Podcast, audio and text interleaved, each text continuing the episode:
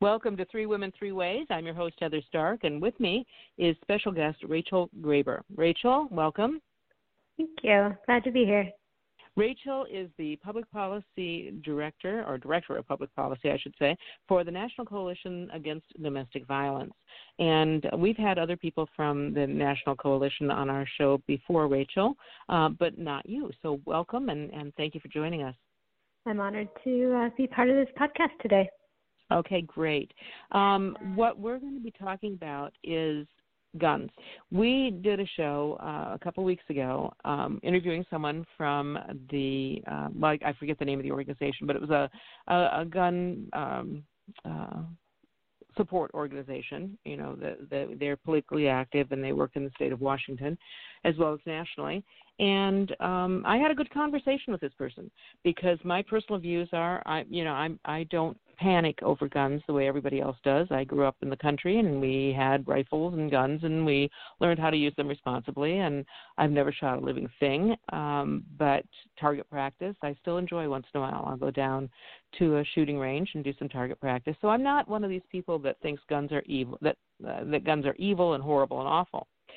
However, they can be used pretty unreasonably and pretty awfully. And one of the places where they seem to be used in the, the worst possible ways are in cases of domestic violence. Rachel, am I wrong there? I, am I am I summing this up correctly? Oh no, that, I mean that's absolutely 100% correct. And and just so you know, um, I I was born in Wyoming and then lived in upstate New York, uh, about a mile from our nearest neighbor, and then in Iowa. So, um, you know, I'm not from a a community um, or a history of people who um, are particularly anti-gun um, either. And you know, I, don't think anybody in this field um, is inherently anti-gun. Our concern is when firearms are used as a tool of um, a coercive control and abuse, and, and we know that that, that happens far, far too frequently. About four and a half million American women alive today have been threatened by a domestic abuser with a firearm, and of those, about one million have either been shot or shot at. It's a very, very powerful tool um, of power and coercive control. How many, how many have mm-hmm. been shot or shot at? Say that again. One million. One million approximately 1 million women alive today, American women alive today, have been either shot or shot at by an abusive partner with a firearm. Mm. That's mm-hmm. a lot of yeah. shooting at. Yeah. That's a lot of shooting. Any, you, know, you know, of course, I'm going to get men's rights groups saying, well, women shoot men too, blah, blah, blah. But I've not looked at statistics on that, but I suspect that women may shoot men, but at a much, much lesser rate. Am I grasping at a straw yeah. there, or is that mm-hmm. no? No, that that is true, um, and there is research to back that up. Um, and actually, so this is maybe a little bit of a, a detour, but since they passed the Violence Against Women Act um, back in 1994, you've seen the rate of intimate partner homicide against men decreasing faster than the rate of intimate partner homicide against women, and that's because um, you know women now have recourse to other avenues that before they they, they didn't have. Um, the justice system has started taking domestic violence more seriously, and um, there are consequences. if somebody at the justice system actually gets involved, actually arrests perpetrators, um, and so women don't have to resort um, to homicide to protect themselves. Hmm. Well, that's encouraging I guess. it's the kind of low hanging fruit, but yes. Yeah. hey, we'll take what we can get, right? Um, mm-hmm. you know, I have a friend who always says just keep your expectations low. you know, don't set yourself up for failure or disappointment. Just keep those expectations low. Um, and I suppose there's some merit to that. Um, when we're talking about guns, one of the questions that I asked the person I interviewed before was mm-hmm certainly not everybody should have a gun. And it seems to me that if you have a history of domestic violence, you're one of those people who should not be allowed to have a gun. His response to that was that because of mandatory arrest, that the man who is the abuser is arrested, which you know, I mean, we can we can debate that again, but the, that the man who is the abuser is arrested. Then the police come and take out the guns from the home, and then 72 hours later, that man is released to go back home, and that poor woman is now left without any way to defend herself in her home because the guns have been taken away. What's your response to that? I I I um am trying to choose my words carefully. Um it's total balderdash. Um Yeah, first of all, for a minute. I, I mean that's that's polite, right? Balderdash. Um, yes, yes. Uh, first of all, just as, as an aside, um, in general, we are not supportive of the idea of mandatory arrest. Um, what we've seen is that sometimes if you don't have law enforcement who, that's really well trained, um, they go in and just arrest everybody because they can't figure out who the primary aggressor is. So that includes arresting the survivor. Um, so as a general matter, we're, we're not a big fan of mandatory arrest um, anyway.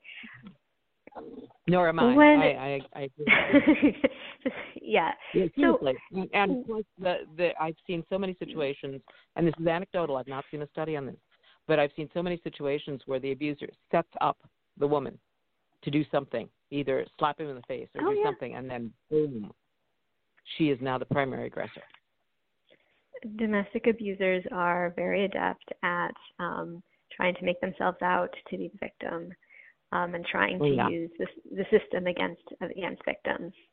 Um, mm-hmm. But returning to the the original question about um, firearms being removed and then the victim doesn't have isn't able to protect herself.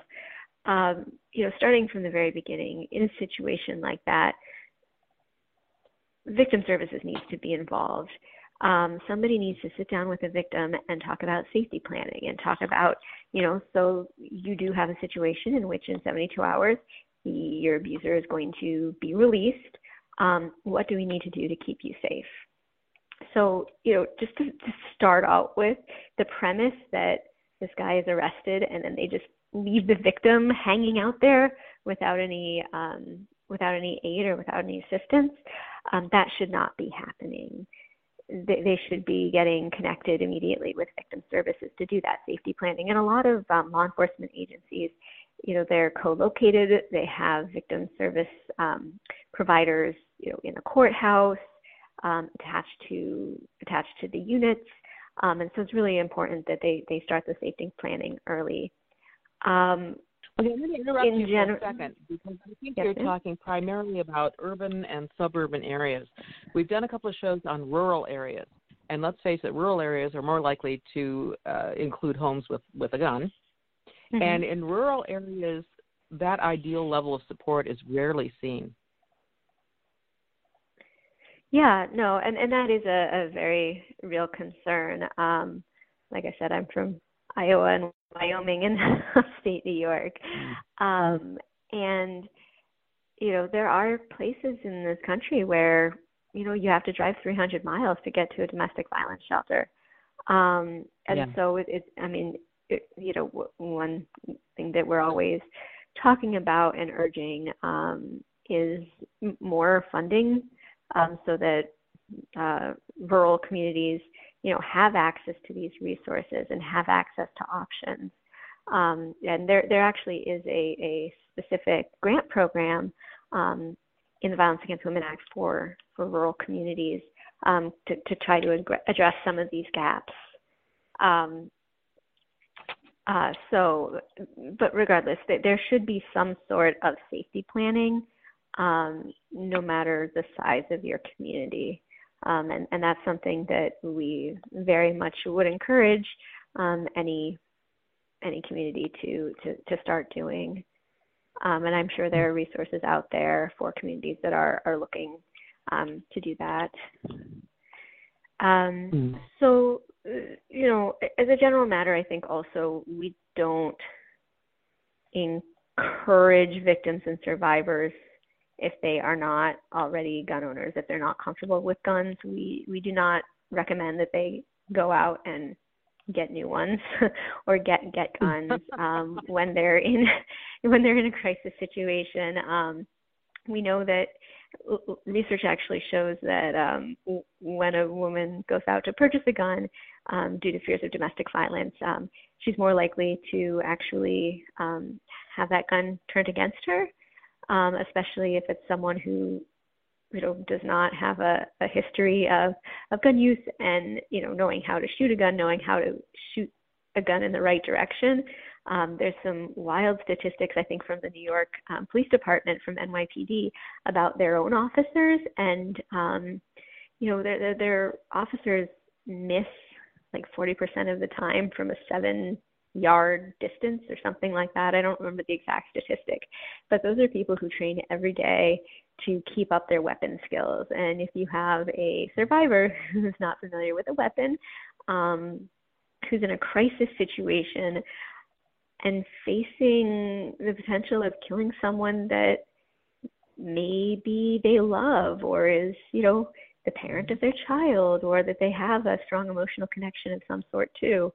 Um, you know, it, it it doesn't usually turn out so well for the victim, um, and the firearm is often used against them. Um, would also probably say that in cases like that, they're not going to go and take the victim's guns. Um, if someone is arrested for domestic violence, um, if they possess firearms, those may be removed. It depends on the state. It depends on what the state law is. Um, you know, a lot of states they don't allow you to take the firearms if somebody hasn't been adjudicated, right? Mm-hmm. Um, I think we right. would encourage that if responding to a domestic violence incident in which firearms were used or firearms are present, we would definitely encourage law enforcement to take those firearms. Um, but that doesn't always happen. Um, well, and even but you know, if you take the abusers, you can't go get another one. You know, yeah, I mean, the victim can. Yeah, because the victim is not prohibited from having the firearm, right? It's the abuser who's prohibited. Mm. And they're not necessarily going to take the victim's firearms if the victim says, I need this for self protection, right? Because it's yeah, not the right. abuser's possession, it's the victim's possession. Hmm. Okay. So I, I don't know. I've not seen any studies on that, but I'm going to take your word for it. Um, but I, I think that you're you're right about the. Um, I mean, it definitely differs from state to state, and it it definitely depends on the person's skill in using a firearm, whether or not that's a valid reason to to leave a firearm. I would think. Um, I think that what you're talking about about victim skill um, and and ending up having the weapon used against them, I think that's consistent with some reports that I've seen of just general violence. You know, um, a robbery or home invasion or whatever. That oftentimes uh, the weapon is actually used not for protection; it's it's used to kill the people who thought they could protect themselves with the weapon or shoot yeah, them. Yeah, exactly. Um, exactly. Yeah. Yeah.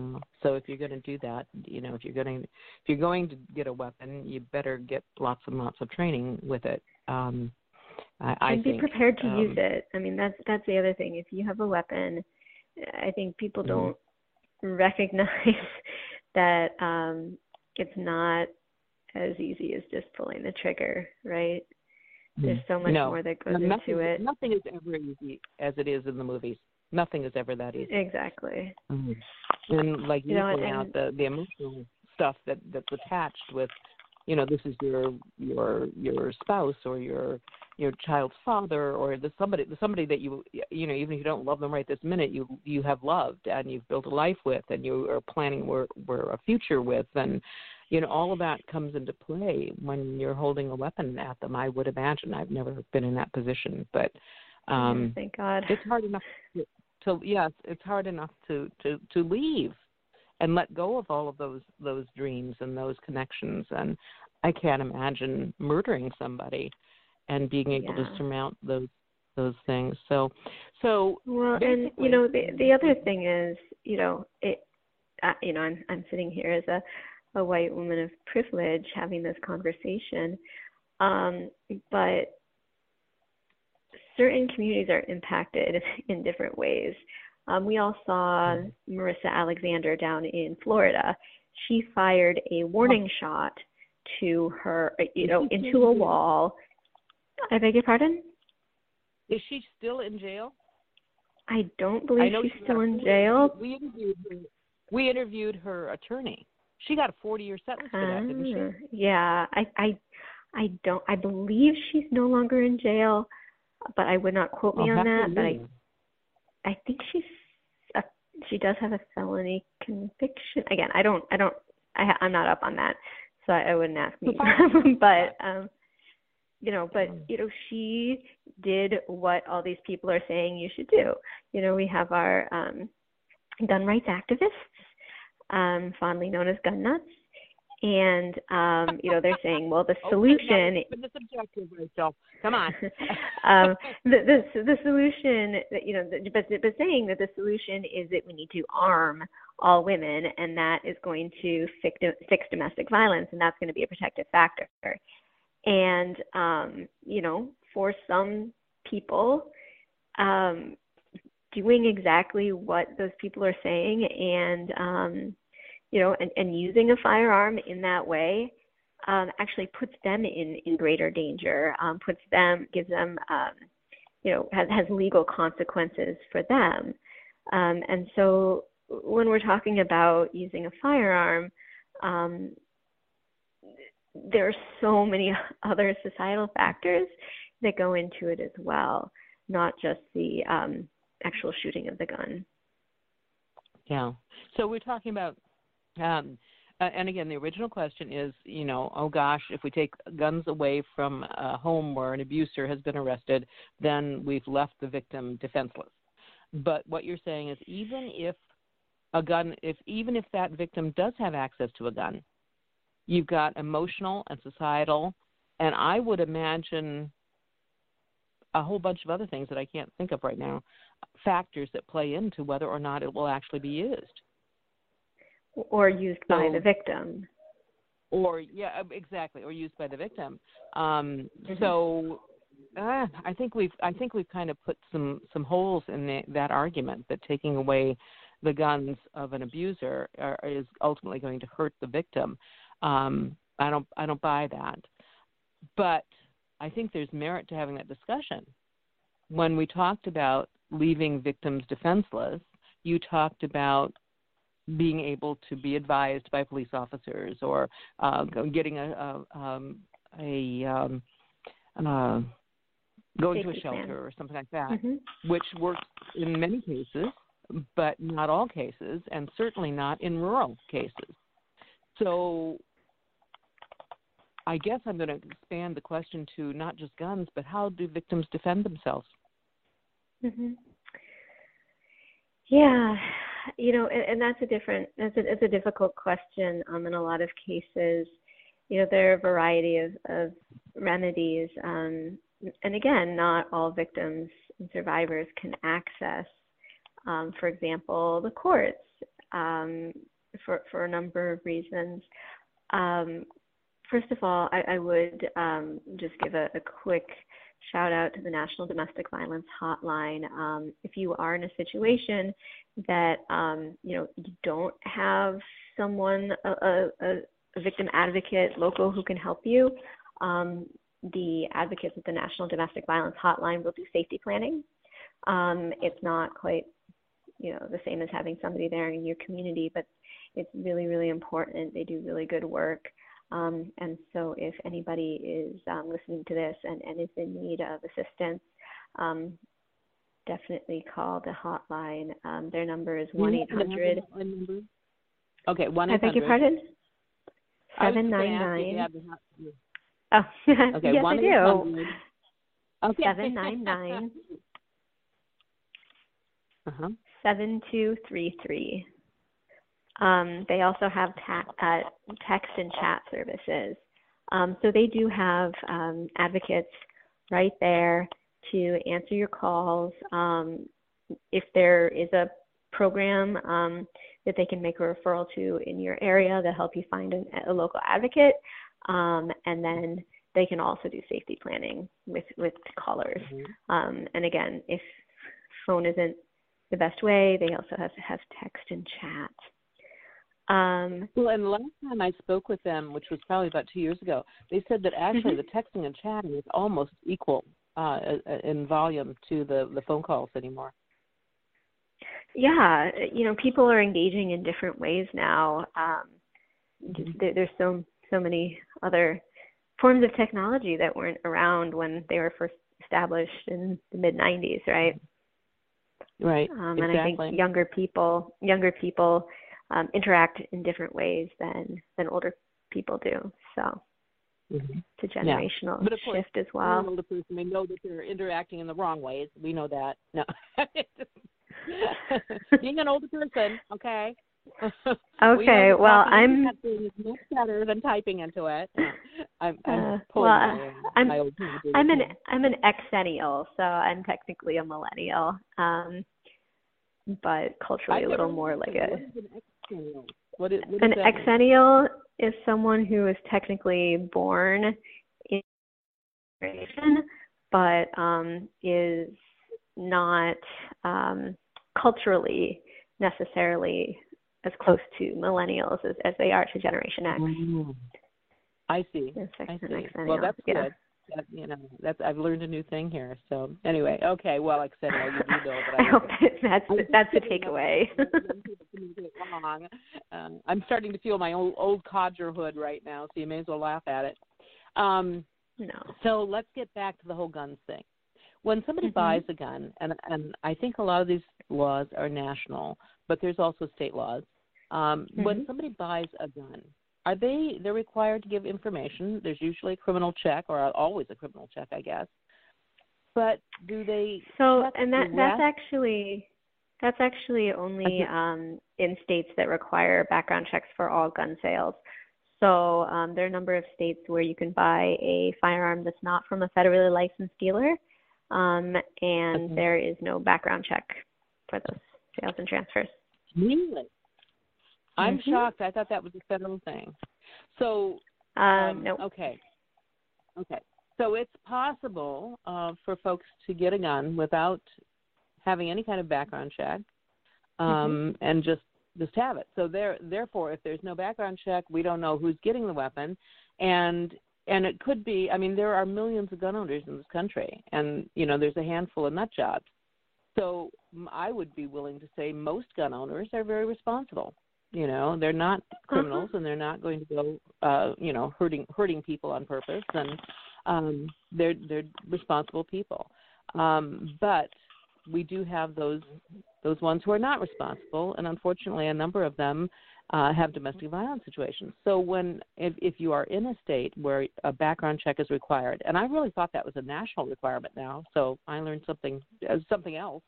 Um, but do they check? They check the criminal history, which would mean mm-hmm. convictions, or does that include arrest? Um, so there, it, uh, they all go through the. Um, it's called NICS, um, the National Instant Criminal Background Check System, um, and they uh, have uh, have actually go through uh, look at a number of different records. Um, mm-hmm. They look at not only um, uh, not only convictions, but they also um, they query actually a bunch of different databases, um, including, for example, um, there's a protective order database. So that's not mm. necessarily a conviction, um, but it is a uh, you know it is a, a disqualifying um, prohibitor. Um, so it checks for that. It checks for someone who's a fugitive from justice. Um, so you know they might never have been convicted um, because they never showed up for their you know they, they fled instead of going to court um, or someone who is um, indicted for for a felony crime but maybe hasn't gone to court yet. Um, you know, uh, mental health records, like I said, protective order records, um, immigration records. Um, so they, they they they don't just look at um, convictions; they look at, at a bunch of, of different prohibitors. Um, there are nine different prohibitors. Um, there's a reason that somebody, um, I guess a a status, a person's status Mhm. that they can't have a firearm. So if they have a status as someone who's been convicted of a felony, or if they have a status as a domestic violence misdemeanor, then they can't have a gun. Okay. All right. Does that Um, make but sense? that's only yes, it does. But you're saying that, that that's ideal, but not every state does that because some states you can still just get a gun without getting a a background check. a check. background check. hmm So, um, But, but you're talking about one one gun owner selling it to another gun owner. You- You're talking about private. you if you go Yeah, to so- any kind of gun shop, because gun shops all have to be licensed at one level or another. So Yeah. the the Mhm. only yeah, so private the private sales. hmm Yeah. So Yeah, the only time you yeah. wouldn't have the background check is if it's Joe selling it to Bob. Um, yeah, or Joe selling it to Bob online, um, or um, you know, Joe selling it to Bob's cousin's sister, or um, maybe at a gun show. Um, so those are non-federally licensed dealers, and in in a number of states, um, those still have to go through background checks. So they will go to a licensed dealer or to a law enforcement um, office, and the dealer, the law enforcement official, would run that background check for them before they make the firearm transfer. Um, so there are, you know, there are some states where you, you I mean, every state you you can have a private sale like that, um, but in some states there is a process um, for, for the the um, potential purchaser to still undergo a background check. Okay. All right. So getting the the when, when we do do a background check, we've got the protective order status, we've got the um, um, we, we've got several things that would presumably and hopefully weed out domestic violence abusers if One would they hope. have a record. Mhm. If they Yeah, have a if record. they have a record. And if Yeah. and if the record has been submitted to the background check system, we know that that's not always happening. Um, there's actually a, a new law last year called the Fix NICS Act um, that, that was aimed at improving the submission of records, uh, specifically domestic violence records, to the background check system. Um, and, and we've seen some Mhm. improvement there um, since it was passed. Wow. You gave some statistics when we started talking about four and a half million women have been threatened um, um, Mhm. with the use of a firearm. Firearm. One million that are alive today were actually shot um, uh, with a, a firearm. What about the Mhm. children in these cases?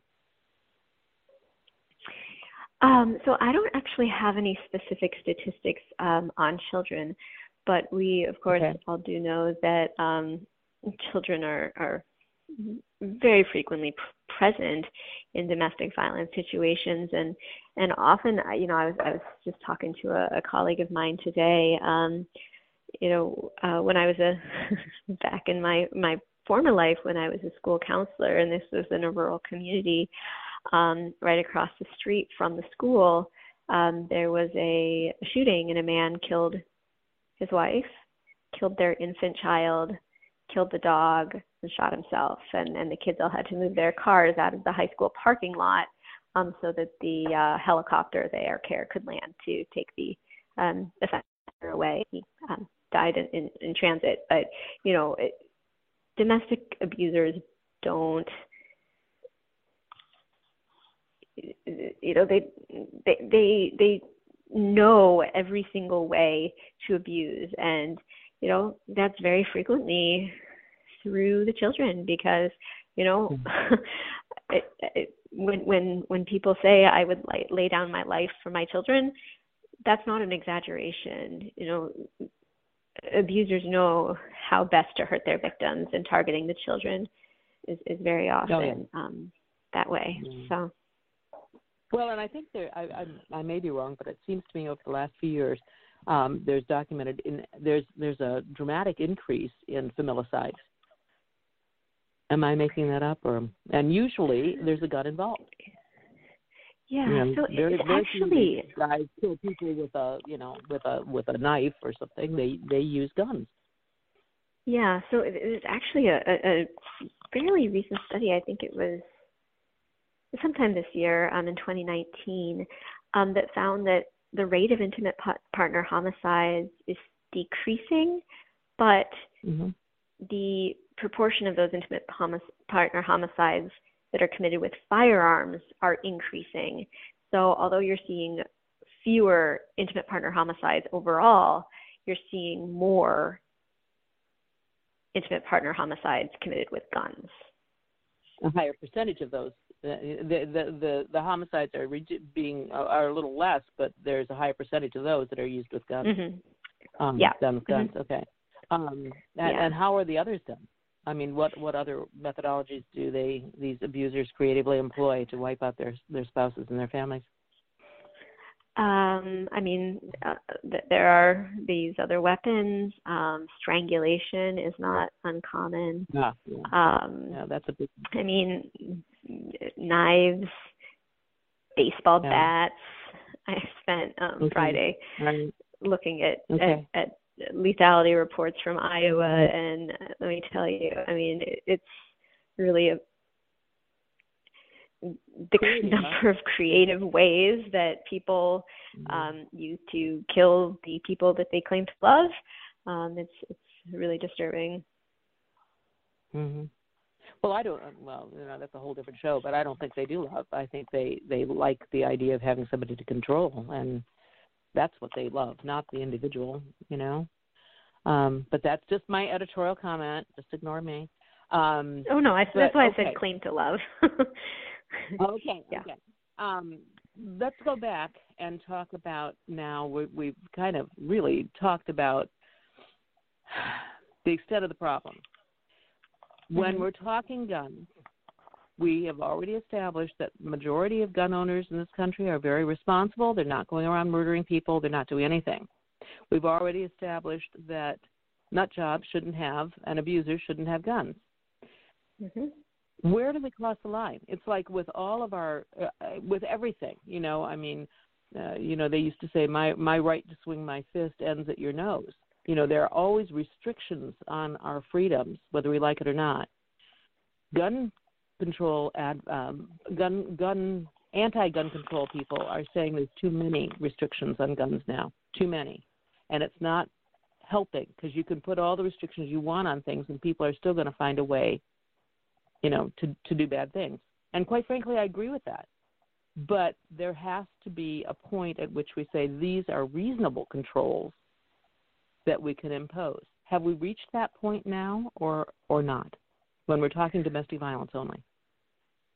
I mean, I, we still have a long way to go. Um, I, I don't know how much everybody um, listening to the show knows about federal domestic violence and firearms laws, but people convicted of um, intimate partner violence, uh, misdemeanor crimes of, of, of domestic violence, um, and people who are subject to final restraining orders um, are prohibited from having firearms, but that's only if they're currently or formally married um, live live or live together or share a child in common, right? So that's leaving out this huge broad swath of intimate partners who are dating um, but have not lived together, not married, and they don't have children. And we know that that is actually, um, you know, dating partners uh, comprise most of intimate partner um, uh, calls to, to law enforcement. About 80% of calls to law enforcement are about dating violence, not about not about um, spousal violence, right? Um, we also know that um, just as a general matter, um, dating violence is more prevalent than domestic violence. And we we also know the demographics are changing. So as people get married later, they have kids later, they move in together later. Um, it's just going to that swath of people who are not protected by federal law is just going to increase. Um, and we know that dating violence is just as dangerous as violence in which the um, victim and the perpetrator are married. So it, it's it's really just a, an outdated um, law. That when when they first passed this law, um, they weren't really thinking about dating violence um, because it was it was it was just new and it took until 20, 2005 for dating violence to actually be um, considered a, a, federal crime, interstate dating violence. Um, and so it, it's really important that we, I know, right? Um, it's really important that we update the law to protect um, victims and survivors of dating violence. We also know that, you know, all these laws are really important and they make, you know, they keep domestic abusers from getting firearms. Um, but we need to do a better job of enforcing them. We need to do a better job of making sure that if the abuser already has firearms, um, that those are uh, those are recovered. Um, you know that that the abuser does not have access to those while they're prohibited from having firearms. We need to make sure that everyone for every firearm transfer goes through a background check. Um, you know this includes transfers between you know your uncle and, and your cousin um, because we know that that's a, a very common way that people get firearms. They get them from family members. Um, you know, we need to make sure that all the background check, you know, all the records are being uploaded to the background check system so that when law enforcement does run a background check to um, make sure that someone isn't prohibited from having a gun, um, that, you know, the records are actually there and reflect um, the person's status um, as a prohibited um, possessor or prohibited purchaser. Mm-hmm. So, you know, we've there are a lot of really good things going on. Um, a lot of states have really strong laws. A lot of jurisdictions are doing, you know, really good enforcement work. Um, but we still have a really long way to go. When you mentioned the uh, NICS, um, uh, the, the mm-hmm. nine different factors that they screen for, you mentioned mental illness that kind of caught my uh, mental health checks. That kind of caught my attention because I remember, uh, you know, when first of all mental health issues were shameful. Um, I also remember a few famous incidents where somebody who just got depressed and took some depressants, antidepressants for a while, um, was prohibited from running for political office or whatever. Um, when they when you say they do the uh, they check mental health what how can you be more specific on that i mean do they just check whether you've ever seen a psychologist or a psychiatrist or is are we talking you know schizophrenics or uh, you know, how and how do they how do they do that in that check yeah so and and i i will tell you that this isn't necessarily my area of expertise um but it, it's um someone who has been i believe involuntarily committed um, to ah. inpatient um, psychiatric um, treatment. Although, uh, or as someone who is adjudicated a mental defective or involuntarily committed to a mental institution. Um, okay, so you have to have a legal a legal basis there. Yeah, yeah. No, it it, it can't be just someone is uh, you know you know, I have low level depression. I'm, uh, you know, I, I'm seeing a, a psychiatrist for medication. You know, that's not going to um, have you yeah. your your firearms rights. And, and there are also um, when someone has um, lost their fire, firearms rights due to um, mental health um, issues, there is a, also a process for them to have their rights restored. Um, but again, I, I, that's not really my my area of expertise. Sure, that, that's okay, and I didn't mean to put you on the spot. The, the, these questions just come to my mind. Okay. Um, oh no, I get and it. You happen to be, yeah, and you happen to be the one that that I'm talking to here, so you get the, you get the question. Um, what have we missed something to talk about when we're talking about guns and domestic violence? Have have have I missed an area that we need to discuss? Um, I, I think it's a um, it's it's a very complex issue. Um, are some other things that um, might be interesting to explore that I wouldn't necessarily be the best person to talk to about. Um, for example, um, you know, jurisdictional issues, um, things like that. I, I think that one additional thing that, that might be of interest is to talk about um, not just enforcement by local um, law enforcement, but also talking about um, how the local government and state government and federal government can work together um, to hold abusers accountable and to make sure that prohibited domestic abusers don't have firearms. Um, you know, one of the things that we've been talking a lot about, um, you know, in the context of the Violence Against Women Act, is how do we make sure that law enforcement has tools and resources um, to to enforce current current law.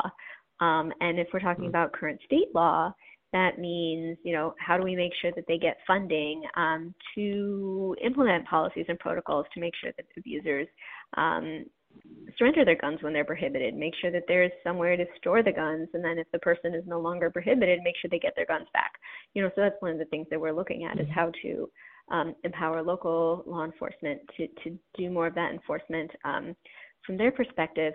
But we're also talking about how can the federal and state and local governments work together um, to make sure that the most dangerous abusers don't have access to firearms.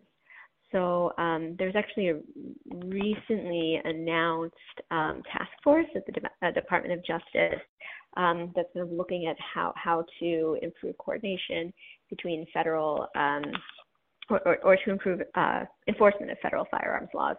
So, um, as, as, you know, uh, federal federal law enforcement enforces federal laws. State law enforcement enforces state laws. Um, you know, there are some states that don't prohibit domestic abusers from having guns, um, and so you know, in in those cases, we would need the federal government to come in and prosecute um, those abusers who have guns um, contrary to federal law. Um, or there are some situations in which maybe. I beg your pardon? Oh, keep going. I didn't. I was going to ask a question, but keep going. Okay. Um, you know, or there are cases in which maybe you're in rural Iowa and um, you have an abuser who's stockpiling, you know, 500 weapons, and um, you know, local law enforcement they don't have the resources to safely um, engage with that person. You know, they need help from the ATF to, um, you know, to, to arrest the person and, and to deal with with that arsenal. Um, mm-hmm. And so, you know, they need to to have access to those to those federal resources. You know, so that's something else that we've been talking a lot about is how do we make sure that all the different types of governments work best together to disarm prohibited mm-hmm. abusers. Yeah. If an abuser, and because I'm I'm asking this question because I'm gonna I'm gonna get feedback on this. If someone mm-hmm. is falsely accused of domestic violence and his weapons are confiscated, how common is mm-hmm. that, and what is that person's recourse? Okay. Again, so, um, it depends on the state, just generally. Yeah. Yeah. So first of all, um, it doesn't you don't lose your guns if you're accused of something. Um, you have to have been convicted, right? Um, or if it's a felony, indicted. Um, so a court will already have considered the case. Um, the offender would have had a right to a jury trial or waived their right to a jury trial. The offender would have had counsel or waived their right to counsel. Um, and the so the you know the person would have con- been convicted or similarly if it's a protective order um, uh, you know it, a, a court would have been involved been involved in every step of the way so these are only adjudicated abusers um, okay.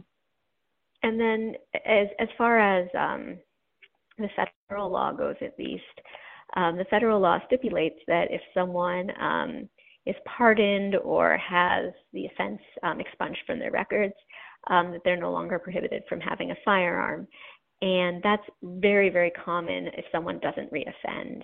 If it's a misdemeanor crime, the person, you know, does their, their jail time, their probation, pays their fines, etc., um, and doesn't reoffend and is a model citizen, um, they will just expunge that from their record. So mm. this you know, if, if they misbehave and they break the law again, um, you know, that's a, that's a different story. But for people who are not repeat offenders, um, that's often a possibility. Okay. All right. Thank you. Um, mm-hmm. I wanted to ask you uh, in in our, our time remaining. I'm looking at the clock, going, "Whoa, this went fast." Um, I wanted to ask you, what are some of the things that the NCADV are doing um, on gun control? What are what are you doing at the national level um, uh, about these gun issues? What what are you involved in? What legislation are you lobbying for? What are you guys doing? Yeah, absolutely.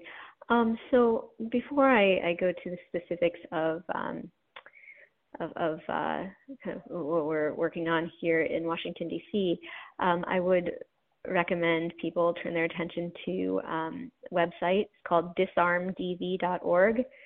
DV being domestic violence, disarmdv.org, um, and that's a wonderful project between um, NCDV and the Educational Fund to Stop Gun Violence and um, the Alliance for Gun Responsibility Foundation and also Prosecutors Against Gun Violence that has information um, about every single state and the District of Columbia about their laws related to domestic violence, firearms, and protective orders.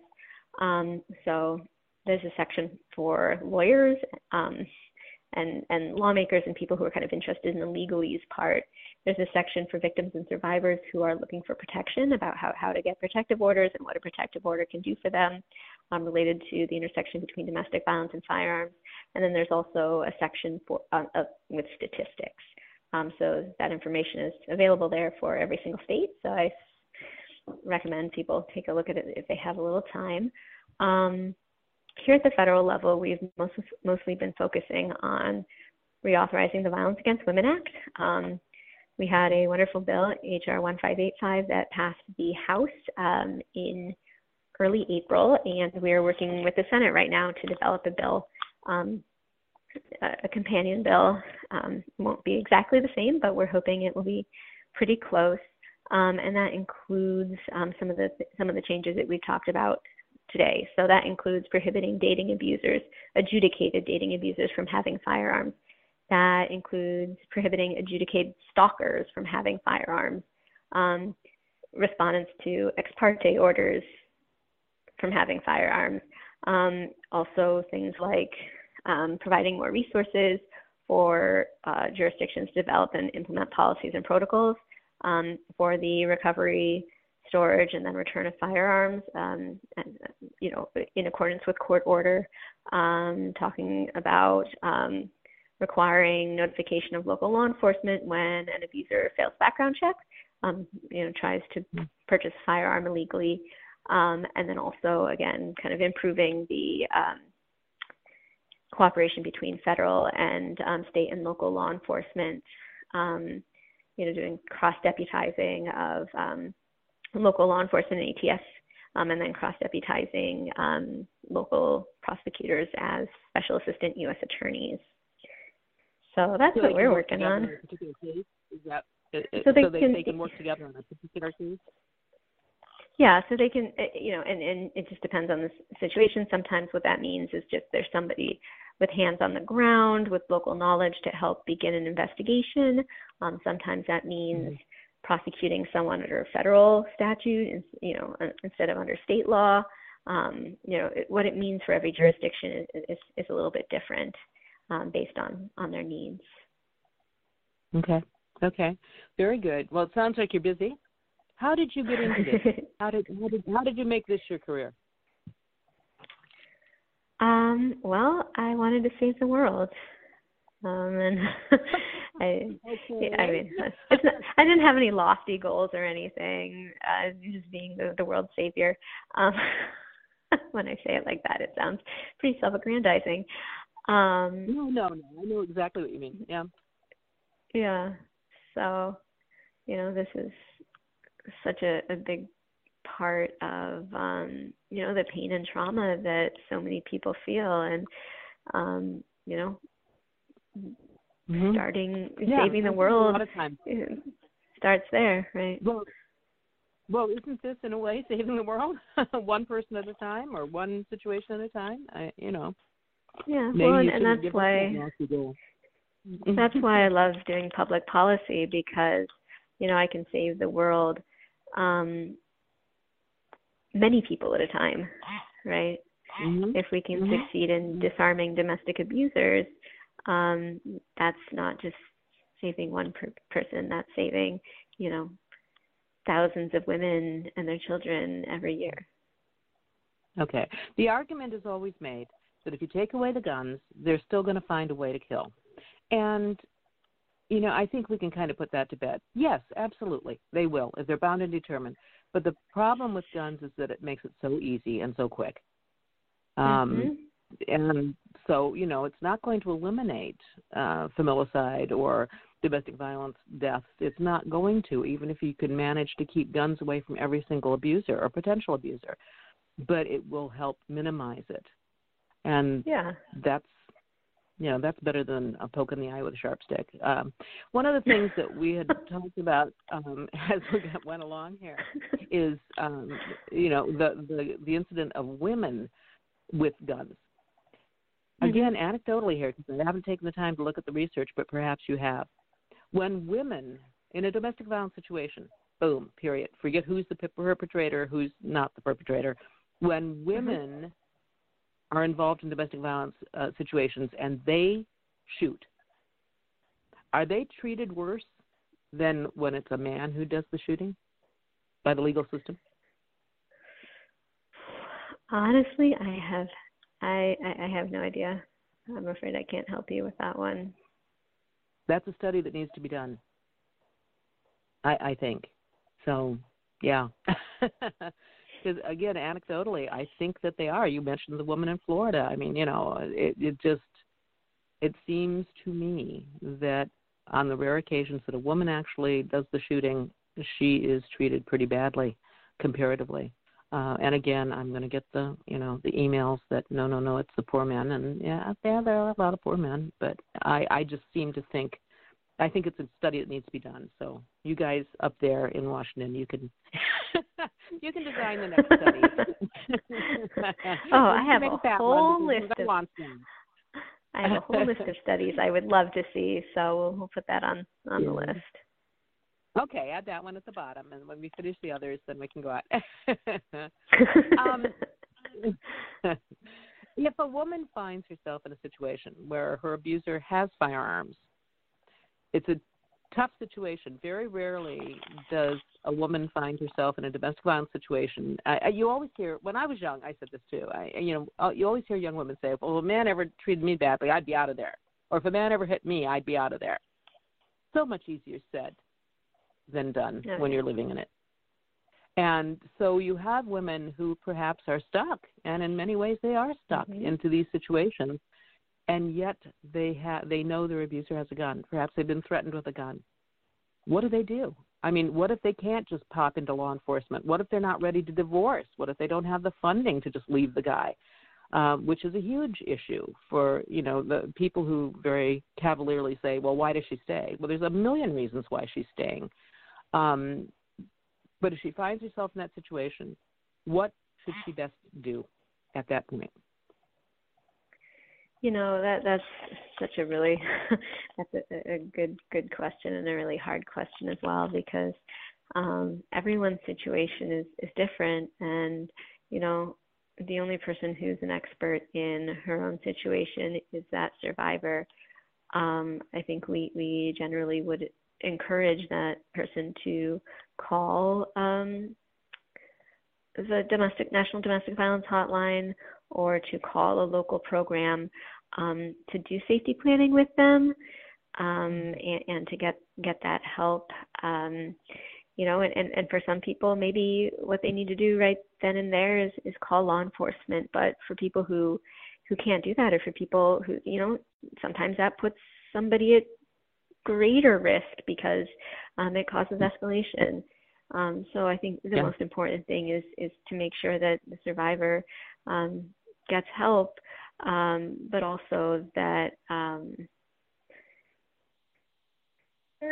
um, and and prioritize the safety needs of the survivor, which you know that might not be the same as the priority for law enforcement. You know. Um, yep. Absolutely. Yeah. So, but I think your point is good. Um, calling the domestic violence hotline or texting them or whatever's safest for you. It's mm-hmm. a wonderful resource, and you, you know you you call them, and they're not going to say, "Oh, well, you get yourself out of there right this minute, Missy. You know, don't you stay there." Um, they, no, they're, they're not going to say that. No, they they hear they hear what you're saying. They understand what you're facing. Um, mm-hmm. And that number again was one eight hundred seven nine nine seven two three three. Mm-hmm. Seven two three three. And it, it, it's a wonderful resource, and you can call them repeatedly if you're in a bad place and you just need to talk. And they, because I think for many women who are in this situation, ta- opening up a dialogue with somebody who gets it is more helpful. It may still take you a while to figure out a way to get out of that situation or to feel that you're ready to get out of that situation. But if you don't talk at all about it with somebody who gets it, you're never going to get out of that situation. Um, yeah, so and, and you don't need to wait. You don't need to wait until you're in a crisis situation, right? It's it's if you are concerned about some behaviors you're seeing, you're not sure if it's domestic violence, you're not sure what's happening you know, give them a call. They'll talk you through that. They'll help you with that. Um, there's also um, they provide services um, in more than 200 languages. Um, they provide services for people who are deaf and hard of hearing, um, and there's also a culturally specific um, hotline for American Indians and Alaska Natives. So there are right. so many options out there. Absolutely, and you so even you know I mean my particular thing, which it sounds like you're you understand, uh, rural women. You know, I oftentimes mm-hmm. when we're talking domestic violence and resources, the assumption is that you're living in some sort of an urban area where you can get these services. Blah blah blah. There are millions of women who do not live in those areas, and resources are few and far between. Or a long, long car drive, as you mentioned, two or three hour car drive to get to a shelter. You know, having the domestic violence hotline is a wonderful resource for these folks because you're not alone. You know, it's a voice Absolutely. at the other end of the line or a text at the other end, and and you understand that you're not alone. And these folks know how things work. They are familiar with, you know, with the trajectory of domestic violence. Um, they they're just a wonderful resource. So I can't say enough good things about the domestic violence hotline. Um, and again, one eight hundred seven nine nine seven two three three. So use that and in our couple of minutes that we have left, are there other resources that you can think of if guns are particularly an issue with a domestic violence situation where a woman should go? You already mentioned calling local police.